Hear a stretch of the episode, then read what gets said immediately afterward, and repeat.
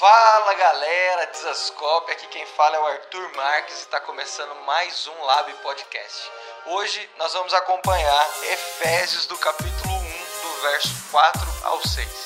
Vamos lá? O que, que nós vamos ver hoje? Nós vamos ver o que são essas bênçãos espirituais. Então, Paulo fala é, que Bendito seja Deus e Pai do nosso Senhor Jesus Cristo, que nos abençoou com todas as bênçãos espirituais. Quais são essas bênçãos espirituais? Então, Paulo vai, nos próximos versículos, discorrer sobre essas bênçãos. É, o 4, 5 e 6 vai falar das bênçãos espirituais vindas do Pai, tá? É, o 7 8, do 7 ao 12, vai falar das bênçãos espirituais vindas do Filho. E do 13 ao 14 vai falar das bênçãos espirituais vindas do Espírito. Então vamos lá, Efésios 1, verso de número 4. Diz assim: olha. Como também nos elegeu nele antes da fundação do mundo, para que fôssemos santos e irrepreensíveis diante dele em amor. Gente, esse versículo é um versículo maravilhoso. É um versículo que deve estar na nossa mente o tempo todo, porque ele é um versículo que nos enche de esperança e, e nos enche é, da certeza de um amor é, grandioso de Deus pelas nossas vidas. Porque olha o que está dizendo nesse versículo: como também ele nos elegeu nele antes da fundação do mundo. O que Paulo está dizendo aqui é que a primeira bênção espiritual é a eleição. Perdão? A primeira bênção espiritual é a eleição. O que Paulo está dizendo é que antes da fundação do mundo, antes da criação do mundo, ele nos elegeu. Ele nos escolheu. Isso, gente, é algo grandioso e maravilhoso para você pensar. Ele nos escolheu. Antes de ele criar todas as coisas, ele já saberia que você estaria aqui, ele já saberia dessa geração, ele já saberia, ele já sabia que você estaria vivo nesse ano no Brasil e ele escolheu você. E o que, que é lindo nesse versículo? É você compreender que não foi a gente que escolheu a Deus, mas que foi Deus que escolheu a gente. Não fui eu que fui atrás de Deus, mas foi Deus que veio atrás de mim. E é por que é tão importante esse entendimento? Porque essa é a grande diferença do Evangelho em relação a todas as religiões. Se perguntasse para mim, Douglas, qual a diferença do cristianismo para outras religiões? É o nome do Deus? Vocês chamam de Jesus, de Deus, o outro chama de Maomé, de Alá, o outro chama de Buda? Não, não, não. A diferença do cristianismo é isso daqui. Todas as outras religiões vão te apresentar uma forma de achar Deus. O cristianismo prega que Deus achou a gente. Ele nos escolheu, Ele nos elegeu, Ele veio atrás de nós, Ele se revelou a nós. É tudo uma obra dele. Não tem como eu e você nos gloriarmos com nada. Por quê? Porque quem veio atrás de nós foi Ele.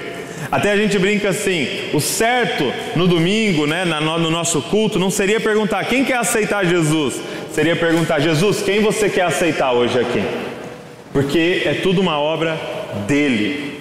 E é por isso de tanta humildade da parte de Paulo. É por isso que ele diz: Eu não tenho nada para me gloriar. Por quê? Porque aquilo que eu tenho foi Deus que me deu. Eu gosto muito da figura é, do, do, filho pródigo, né? Da, da parábola do filho pródigo. Porque ali em Lucas 15, Jesus conta esses dois irmãos e um pede a herança e vai embora, e, e o outro está é, tá perdido dentro de casa, e aí ele termina a herança do mais novo, ele volta sem nada, né? ele está lá no meio do chiqueiro, per perdeu tudo, ele cai em si e fala: Quantos trabalhadores meu pai tem pão com fartura e eu estou aqui passando fome? Aí ele volta, e é linda a figura, porque quando ele está voltando, o pai está esperando por ele no caminho.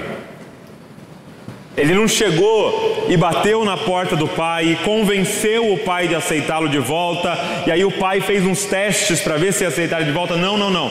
O pai estava no caminho e o pai corre em direção a ele, pula no pescoço dele e o aceita de volta. E aí, com o outro filho, o pai sai da festa e também vai atrás do outro filho. Então, você vê que no caso dos religiosos e no caso dos pecadores, quem foi atrás dele foi Deus. Foi ele que se despiu da glória dele, desceu aqui para nos alcançar, para se revelar a nós. Ele quem nos escolheu. Foi ele que nos escolheu. Agora, você pode pensar, por exemplo, na parábola do filho pródigo, né? Você pode pensar assim: não, não, não, mas foi o, o mais novo que foi de volta para o pai.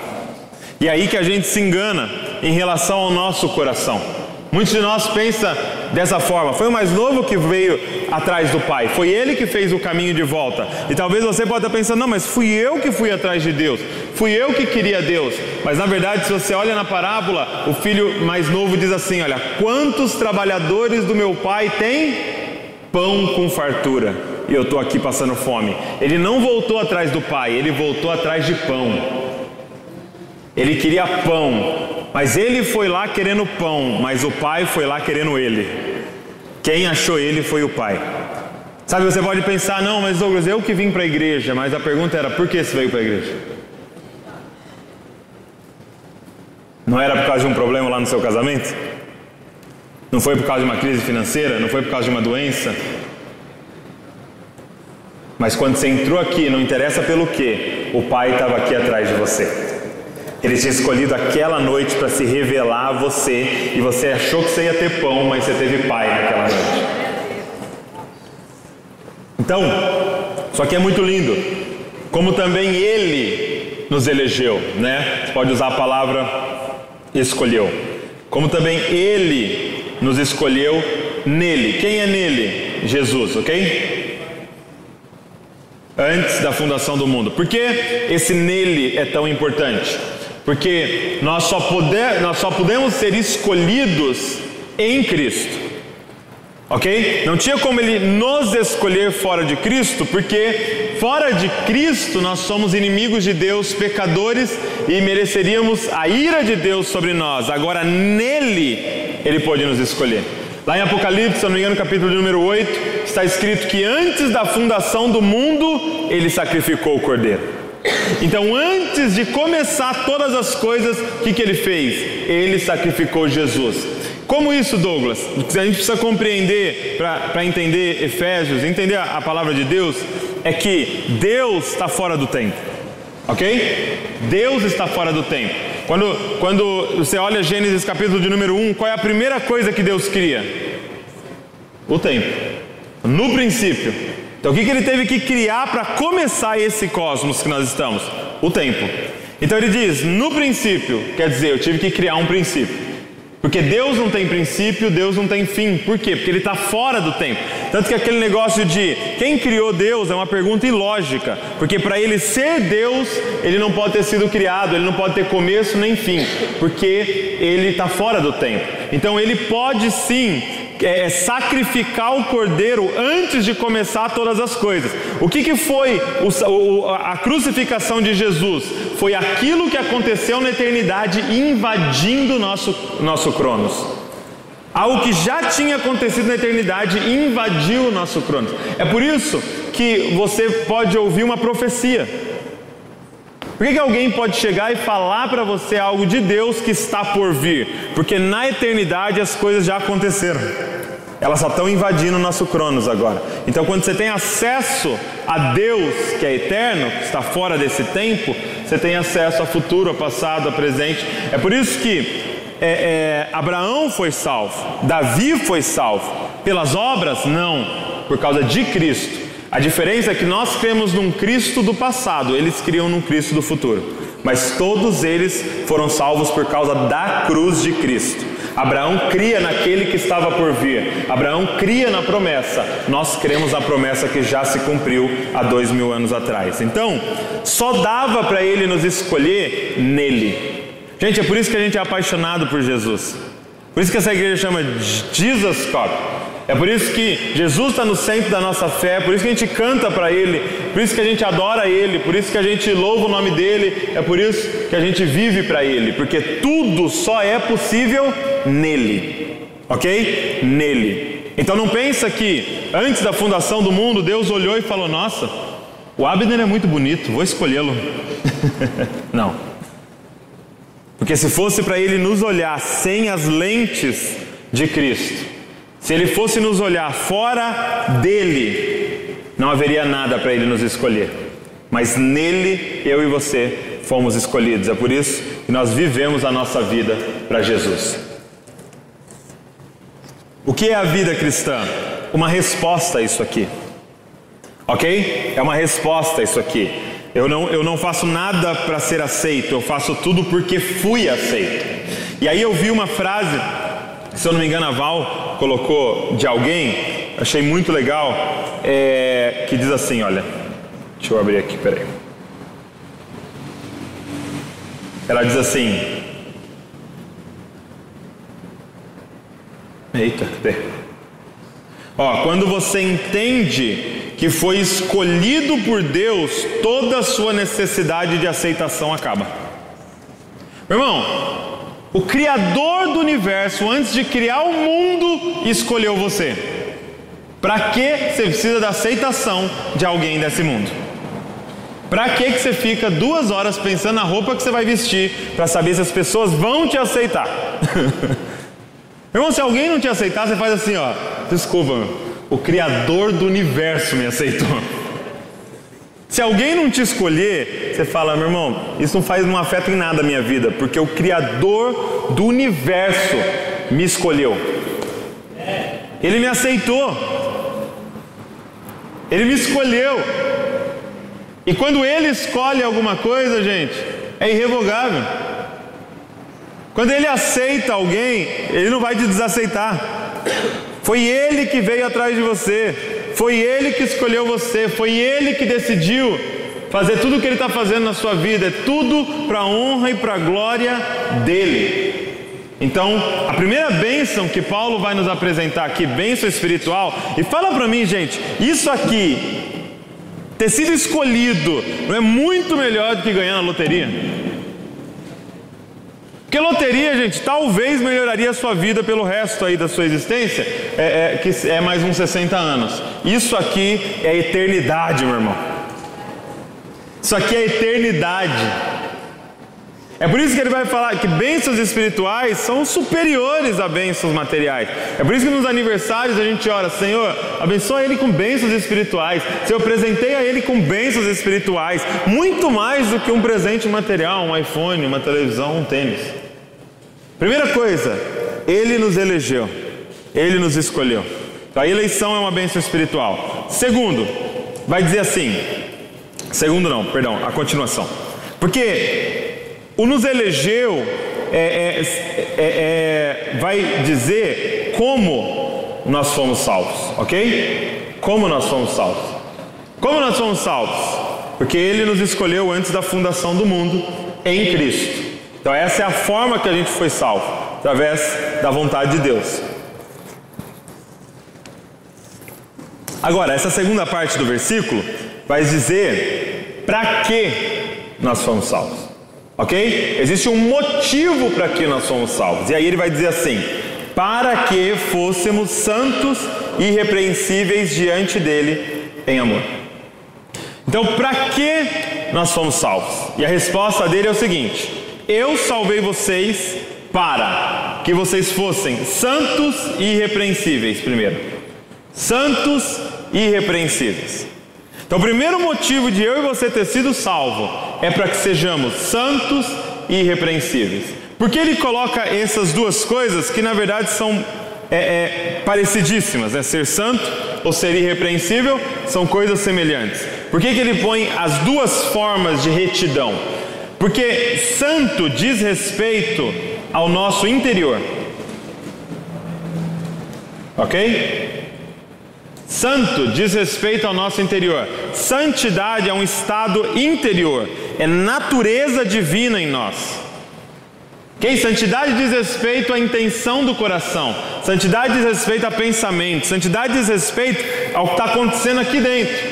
Agora, o que Paulo está nos informando é que não basta essa santidade interior, ele também nos salvou para sermos irrepreensíveis, e isso é exterior. Então não basta você falar, ó, ninguém percebe, mas eu sou santo. Não. Ele te salvou para que todos percebam. Agora, não basta o exterior. O que Jesus vai falar lá no Sermão do Monte que nós vimos é: se é, você ouvir o que foi dito, não adulterarás, então é o que? Não faça isso no exterior. Eu, porém, vos digo: aquele que olhar para uma mulher com intenção impura no coração já pecou. Então ele sempre enfatiza, ele não anulou o exterior, mas ele trouxe para o interior. Então não basta interior se as pessoas não verem, porque nós vamos brilhar a luz para as pessoas. Agora, é claro, não basta o exterior se não é real no seu interior. E aqui é o que acontecia com os hipócritas, era o que acontecia com os religiosos, com os fariseus. Eles tinham, eles eram irrepreensíveis, mas não eram santos. Jesus chama eles de sepulcro caiado. O que, que, é isso? É um, é, é, um, é um túmulo lindo, todo de mármore maravilhoso, mas o que, que tem dentro? Morte. O que, que tem dentro? Vermes que tem dentro? Algo que está fedendo. Então, santos e irrepreensíveis. Agora, aqui, gente, preste muita atenção. Já falei isso um milhão de vezes, mas a gente precisa repetir. Santos e irrepreensíveis é o resultado da nossa salvação. Ok? Qual é o erro que nós cometemos? É entender que santos e irrepreensíveis é o como. Então a gente pensava, como ser salvo? É só ser santo e irrepreensível. Não! Isso é o resultado da salvação. Isso é para que você foi salvo.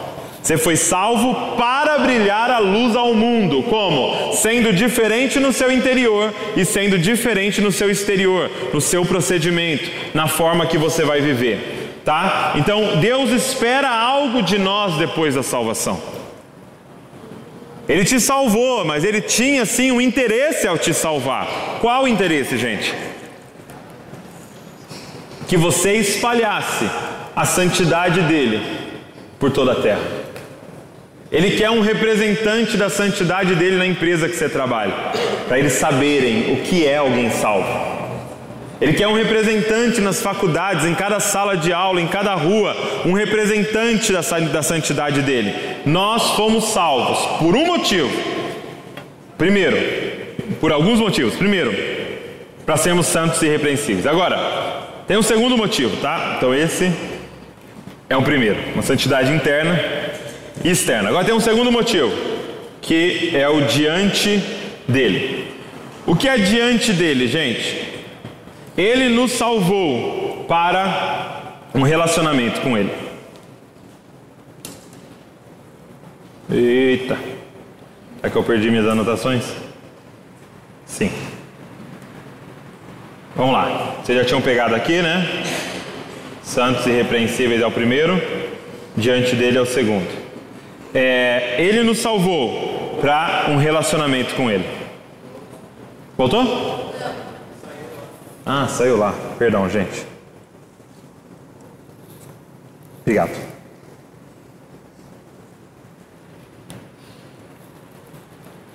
Espera aí. Agora sim. Então, primeiro, ele nos salvou para sermos santos e irrepreensíveis, né? Santo é interno e irrepreensível é externo. Agora, o segundo motivo porque ele nos, nos salvou é diante dele. O que é diante dele, gente? Um relacionamento com ele.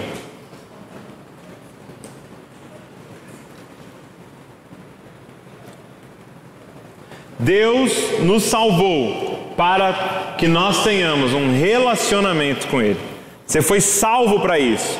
De novo, você não foi salvo por causa disso.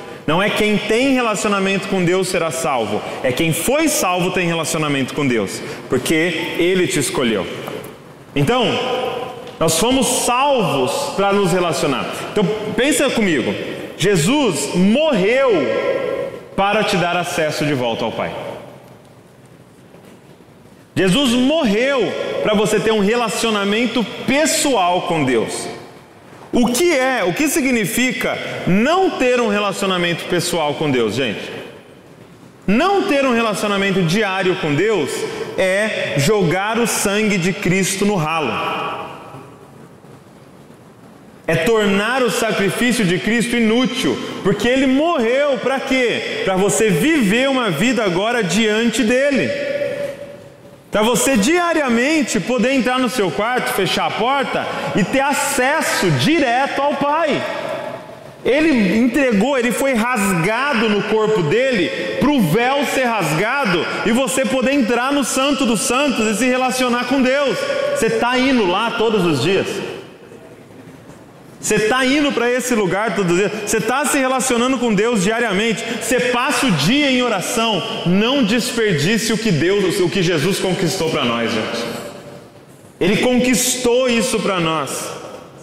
É como um pai que deu sangue para conseguir alguma coisa para você e você ignorar aquilo que ele te deu.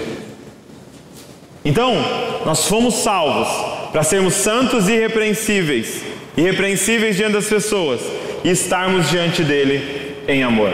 Olha só, santos irrepreensíveis diz respeito a uma restauração horizontal, ok? Diz respeito a uma salvação horizontal. Agora, é, diante dele diz respeito à restauração vertical. Ele nos salvou para que nós tivéssemos relacionamento agora com os outros. Isso é ser irrepreensível, andar em santidade.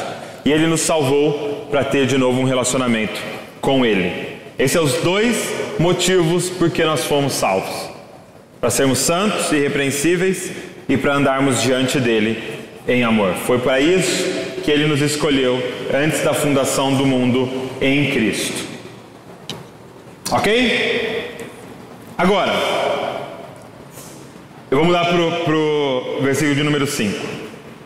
Diz assim: olha, e, então é uma continuação, tá? Então, lembrando, a primeira, voltando aqui, o primeiro, a primeira bênção espiritual é eleição, nós somos escolhidos. A segunda bênção espiritual está agora nesse versículo aqui, e diz: E nos predestinou para filhos de adoção por Jesus Cristo. Então a segunda bênção espiritual é a adoção.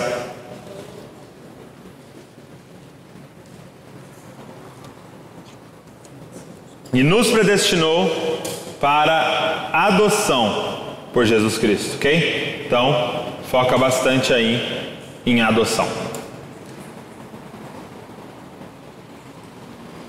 O que é a palavra predestinou? A palavra predestinou é que ele previamente já tinha um plano para eu e para você. Ok? Ele previamente. Então qual é a relação de predestinou e elegeu? Predestinou quer dizer que ele tinha um plano em mente para você. Elegeu é a execução do plano. É a execução do plano, entendeu? Então eu já tinha um plano aqui na minha cabeça e quando eu botei em prática foi quando eu escolhi. Então ele está dizendo qual era o plano de Deus em sua mente é, antes de tudo. Ele havia nos predestinado. Ele já tinha traçado um destino para nós. Qual é esse destino? Sermos filhos dele por adoção. A segunda bênção espiritual, gente, é a adoção. Isso aqui é maravilhoso. Nós fomos adotados por Deus.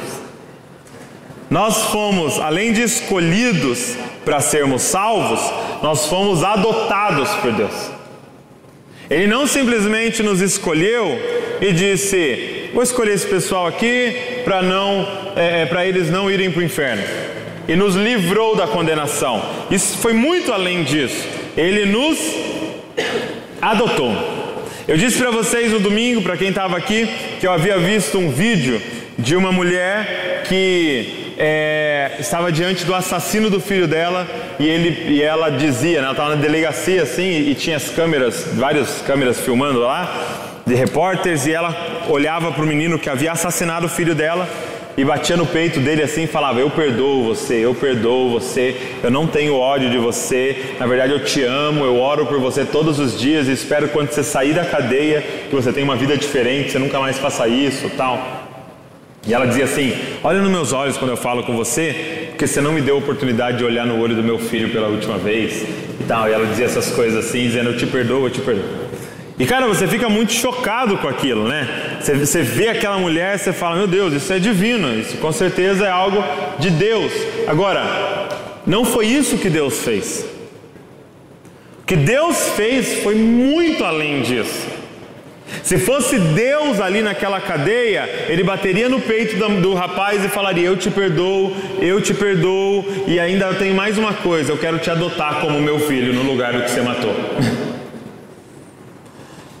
e o que é adotar, gente? O que é adotar? Adotar, primeiro, é dar o nome dele para você. Ele te adotou na família dele, o nome dele agora está com você. Tanto que ele disse: agora vá e cure em meu nome. Como que dizendo, vocês têm meu sobrenome agora, vá e cure, expulse demônios, espalhe a palavra de Deus por toda parte, porque agora vocês podem se mover em meu nome. Nós temos o nome dele por causa da adoção. E segundo, que é maravilhoso, Adoção significa herança. É, o único autor que fala de adoção é Paulo. Nenhum outro autor fala de adoção. Por quê? Porque Paulo é, foi criado na cultura romana. E entre os judeus não havia tanto esse conceito de adoção, mas havia muito esse conceito entre os romanos. É, tanto que alguns imperadores adotavam filhos para ficar no lugar deles. Por quê? Porque eles tinham filhos biológicos, ou às vezes não tinham um homem como filho biológico, apenas mulheres, ou ele tinha um filho biológico que era muito fraco, que ele achava que não seria um bom imperador. Ele então adotava um filho que ele achava que seria um bom imperador e esse filho assumia no lugar dele. Então, às vezes, quando a gente pensa em adoção, a gente pode pensar assim: é, poxa, mas eu sou um filho adotivo, né? Porque a, a, talvez na sua mente, na sua cultura, é, era algo ruim. Mas aqui, gente, adoção é algo mais sublime do que ser filho biológico. No contexto romano, por quê? Porque, primeiro, e aí a gente vai voltar no versículo anterior, não tem como ter um filho, por, é, um filho adotivo por acidente. Tem como? Ah, nossa, saí com a menina uma vez sem querer adotei o filho dela. Dá? Nossa, estava passando na frente do orfanato, o menino pulou no meu carro, agora adotei ele, acredita? Tem como por acidente adotar alguém? Só tem como você adotar como alguém? Se você escolher. Então, ser um filho adotivo de Deus significa Ele escolheu você a dedo. Ele te escolheu, Ele te olhou, Ele te viu, e Ele te escolheu e te predestinou para ser filho dele por adoção. Segunda coisa no conceito romano de adoção é que não havia, no, é, entre os romanos teria como alguém deserdar um filho biológico, mas era proibido por lei deserdar um filho adotivo. Olha isso. Dava para você pegar um filho biológico e falar, cara, você me desonrou de todas as formas, você está fora do meu testamento. Mas por lei entre os romanos era proibido tirar um filho adotivo do testamento, porque eles entendiam, você escolheu, meu irmão. Você escolheu adotar esse rapaz ou essa moça. Então agora a herança é dele até o fim. E aqui, gente, nós temos que entender. A eleição em Cristo nos perdoou dos nossos pecados. Então é como se você tivesse uma grande dívida, você devia algo impagável para Deus. Em Cristo ele pagou sua dívida. Agora pensa você, você deve lá é, é, é, um milhão de reais. Vem alguém e fala assim, ó, vou pagar a sua dívida. E paga um milhão a sua dívida. É, é você está rico? Sim ou não? Você só está na estaca zero. Se era menos um milhão, agora você está zero. Talvez você continue tão quebrado quanto antes. É por isso que Deus nos perdoar é metade do Evangelho. A, a, boa notícia, se você entendeu que Deus te perdoou, você entendeu metade da boa notícia. Qual é a outra metade? Ele te adotou e deu a herança dele para você, cara. Não é simplesmente eu perdoei sua dívida, é agora eu te adotei e incluí você na minha herança. Agora repara, gente, que nós precisamos de uma mudança de mentalidade. Porque todo livro que você lê sobre como ser rico, ele vai dizer para você que rico é uma mentalidade. Existe uma mentalidade de rico. Tanto que algumas pessoas que enriquecem de forma muito rápida ou sorte, muitas vezes têm uma mentalidade é, é, é, é de pobreza, uma mentalidade de escassez, mesmo tendo recurso. Por quê? Porque é uma mentalidade. Repara que quando João Batista foi preso, ele manda os discípulos dele é, abordarem Jesus e perguntar: é o Senhor mesmo ou a gente deve aguardar outro? Você é o Messias ou a gente aguarda outro? E é muito interessante a resposta de Jesus. Ele fala assim: ó, fala para os, fala para João Batista o que vocês estão vendo aqui. Os cegos estão enxergando. Os, os, os paralíticos estão andando. Os mortos estão sendo ressuscitados. Os cativos estão sendo libertos. E os pobres estão ouvindo o Evangelho. Fala, que injusto. o cego viu. Qual é o problema do cego? Não enxerga. Qual é a solução? Enxergar. O que está cativo, que está preso, qual é o problema dele? Está preso. Qual é a solução? Liberdade. O que está morto, qual é a solução? Ressuscitar. E quem está pobre? Qual é a solução? Não é dar dinheiro para ele. Aos pobres está sendo pregado o evangelho do reino, porque ele sabia que pobreza não é uma condição financeira, mas uma mentalidade. Então, para os pobres está sendo pregado uma nova mentalidade. Então, você precisa entender, cara, que em Cristo, nessa adoção, eu e você somos ricos. Está entendendo que Ele é seu Pai? Que agora em Cristo Ele é o seu Pai? Que você tem para quem recorrer para todas as coisas? Nós precisamos mudar de mentalidade. Porque senão a gente vai ficar igual o irmão mais velho da parábola do filho pródigo, dono da fazenda reclamando de um cabrito. O senhor nunca me deu um cabrito para me alegrar com os meus amigos. A fazenda é sua, abestado. Pega dez cabritos e faz o que você quiser. O mais novo tinha ido embora com a parte da herança. Tudo que tinha na fazenda era dele. E ele está reclamando por causa de um cabrito. Essa é a nossa vida. Muitos de nós aqui vivem dessa forma, preocupado com cabritos, sendo que ele está dizendo para nós: Ei, eu adotei vocês em Cristo Jesus. Eu não só perdoei vocês em Cristo Jesus, eu adotei vocês em Cristo Jesus. E a minha herança é de vocês, por causa da adoção em Cristo. Então, a gente precisa de uma mudança de mentalidade e passar a acordar e levantar da cama e viver a nossa vida com isso aqui em mente. Somos filhos de Deus, gente, escolhidos a dedo em Cristo. Agora, sempre a ênfase, repare, sempre, em todos os versículos, Paulo não tem medo de ser repetitivo. Nos predestinou para filhos de adoção por Jesus Cristo. Não se glorie, ah, eu sou melhor que você, sou adotado. Não! Que você só foi por causa de alguém que fez isso no seu lugar. Não há mérito em nós nisso daqui. É por Jesus Cristo. Foi o sacrifício de Cristo na cruz que nos deu essa posição. Na cruz ele estava trocando de lugar com a gente. Ele se tornou órfão no nosso lugar e nos, e, e nos deu a filiação dele é, para que nós possamos viver como filhos de Deus a partir de agora. Então, entenda que nós somos muito mais do que cristãos. É muito mais do que qual é a sua religião?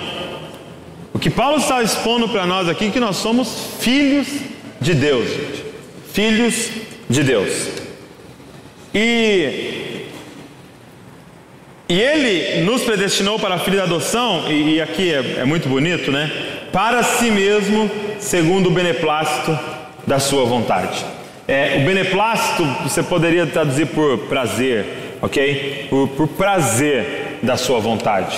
Okay? Então ele nos adotou para ele, pelo prazer de cumprir a vontade dele. Era a vontade dele. Ele queria isso. E agora, verso de número 6. Para que essa adoção? Por que ele olhou para mim e para você e nos adotou?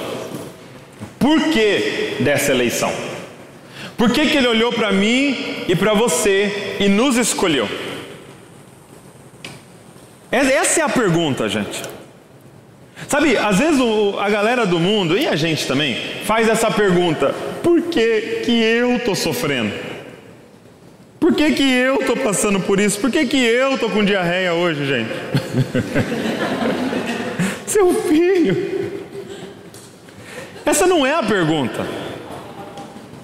A gente merecia ter diarreia todos os dias. A pergunta não é por que tal pessoa teve câncer.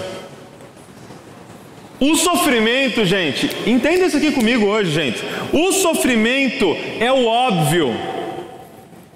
A condenação é o óbvio. Você falar assim, Senhor, derrama sobre mim o que eu mereço. É que ele nem ouve esse tipo de oração.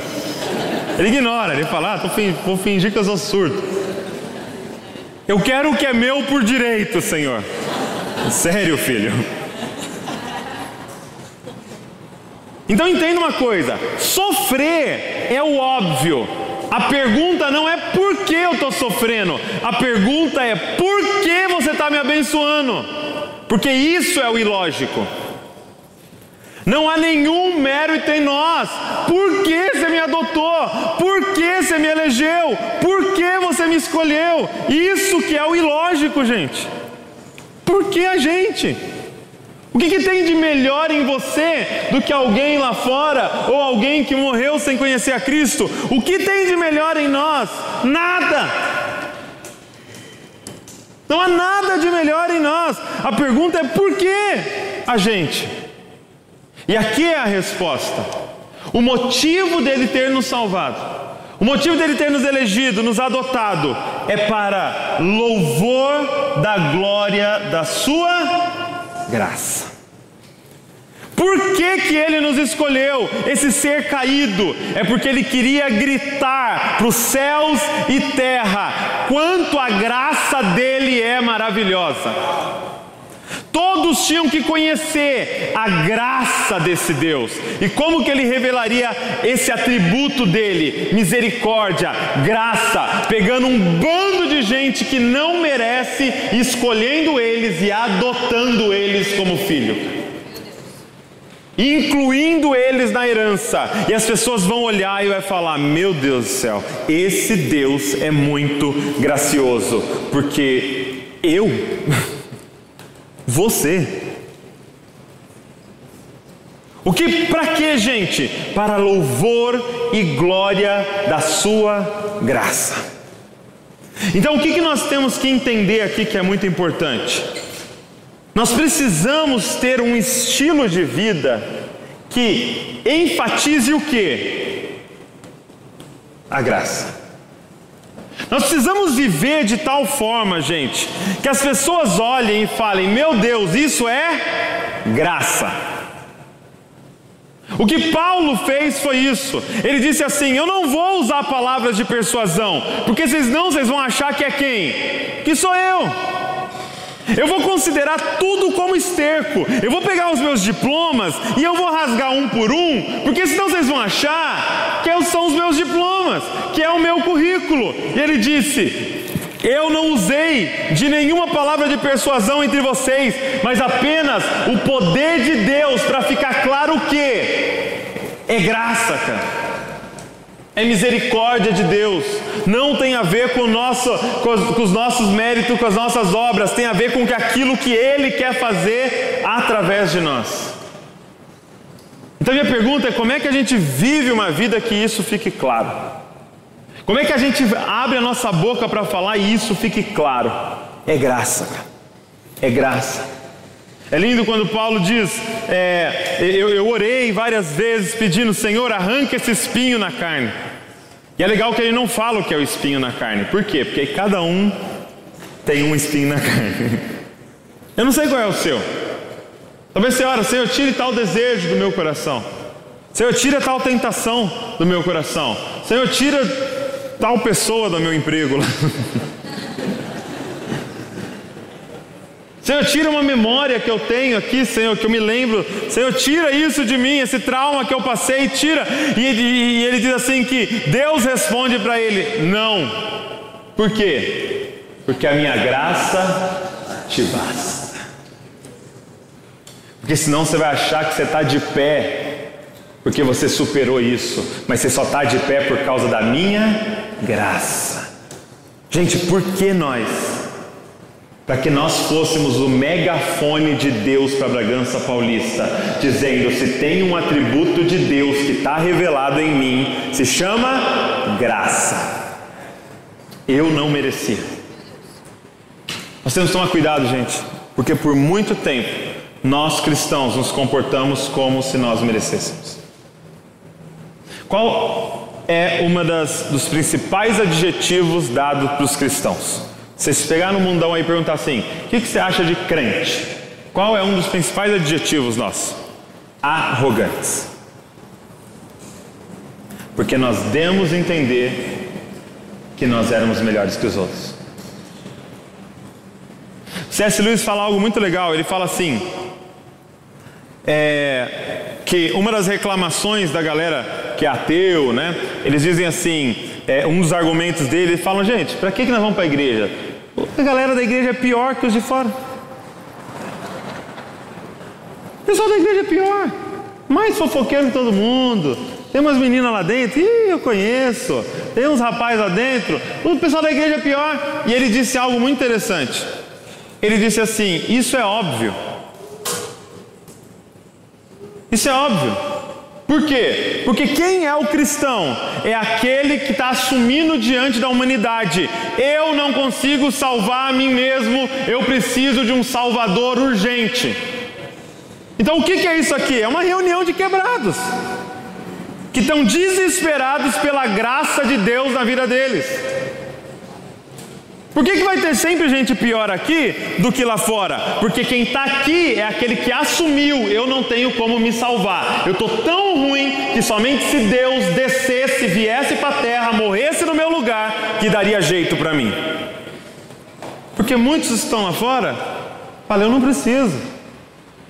Eu sei ser moral. Eu sei ser certinho. Eu vou para o céu porque eu não faço tanta coisa ruim assim. Mas nós somos aqueles que dizemos, meu irmão, se depender das minhas obras, são trapos de imundícia diante de Deus. Nós não somos melhores que ninguém. Como que a gente pode gritar a graça de Deus? Como que nós podemos viver para louvor da glória de Sua graça? E eu acho que são duas formas. Primeiro, é você o tempo todo mostrando que você não é melhor que ninguém. O tempo todo. Você se comportar e crer nisso, claro, de que você não é melhor do que absolutamente ninguém. Porque dos pecadores eu sou o principal, Paulo fala em 1 Timóteo. Porque dos pecadores eu sou o principal. Então nós temos que viver de tal forma, gente, que as pessoas compreendam a nossa forma de viver, a nossa forma de falar, a nossa forma de interagir. Nós não somos melhores do que ninguém. Segundo, mas nós somos completamente satisfeitos naquele que nos escolheu. Porque a pessoa que entende que não é melhor do que ninguém, ela pode cair numa inferioridade e ficar precisando de todo mundo e de todas as coisas. Nós somos aqueles que compreendeu que não é melhor que ninguém, mas que compreendeu que já foi aceito e não precisa de ninguém. Então imagina achar esse lugar que você não é melhor que ninguém e não precisa de ninguém. Sabe quais são as pessoas mais. Sabe quais são as melhores relações que você vai ter? As relações com pessoas que não precisam de você. Sim ou não? A melhor relação que você vai ter é com uma pessoa que não precisa de você. Porque quando a pessoa precisa de você, desenvolve uma dependência emocional, quer sugar de você, essa é uma relação tóxica. Agora, imagina se relacionar com alguém que não se acha melhor que você, mas que não precisa de você. Que já foi aceito em Cristo Jesus. Gente, quais são as melhores pessoas? Melhores, as melhores pessoas são as pessoas autênticas. Que vem vestido da forma que gosta de vir vestido. Que é isso? Tá arrancando a roupa ali atrás, outra. Que não, não, que não sai de casa mendigando o favor dos outros, porque já entendeu de quem ele é filho. Mas não porque ele é filho de Deus, ele acha que ele é melhor que ninguém, porque ele sabe que ele é um pecador e que precisa desesperadamente da graça de Deus. Eu creio que vivendo dessa forma nós vamos poder viver para louvor da glória de Deus, pela qual nos fez agradáveis a si no amado. Então ele faz, ele termina com uma descrição é, da graça de Deus. E a descrição que ele usa no fim é, voltando, pela qual nos fez agradáveis assim no amado. Olha que coisa maravilhosa. O que, que a graça faz, gente? Ela faz Deus olhar para você e se agradar de você. Sabe quando ele diz assim: Este é o meu filho amado, em quem eu tenho prazer. Essa é a declaração de Deus sobre nós hoje aqui. Estes são os meus filhos amados, em quem eu tenho prazer. Mas ele não tem problema em ser repetitivo. Nós somos agradáveis para Deus aonde? Ele não tem problema nenhum em falar isso em todos os versículos da carta em Cristo, no amado, nele, porque é só através dele que isso pode acontecer. Então, agora, o que eu queria fazer com vocês? Eu queria é, que você, como na semana passada, é, juntasse, vamos juntar grupos de 10, tá? 8, 10, e eu vou colocar algumas perguntas aqui referente a esse conteúdo que a gente viu agora, e, eu quero que vocês entrem numa numa conversa, numa discussão aí em relação a essas perguntas. Você só vai virar, pode bagunçar as cadeiras, não tem problema, tá? E façam rodas. Deixa eu só mostrar as perguntas antes, espera aí. O que muda quando entendemos que Ele nos escolheu e não nós escolhemos Ele?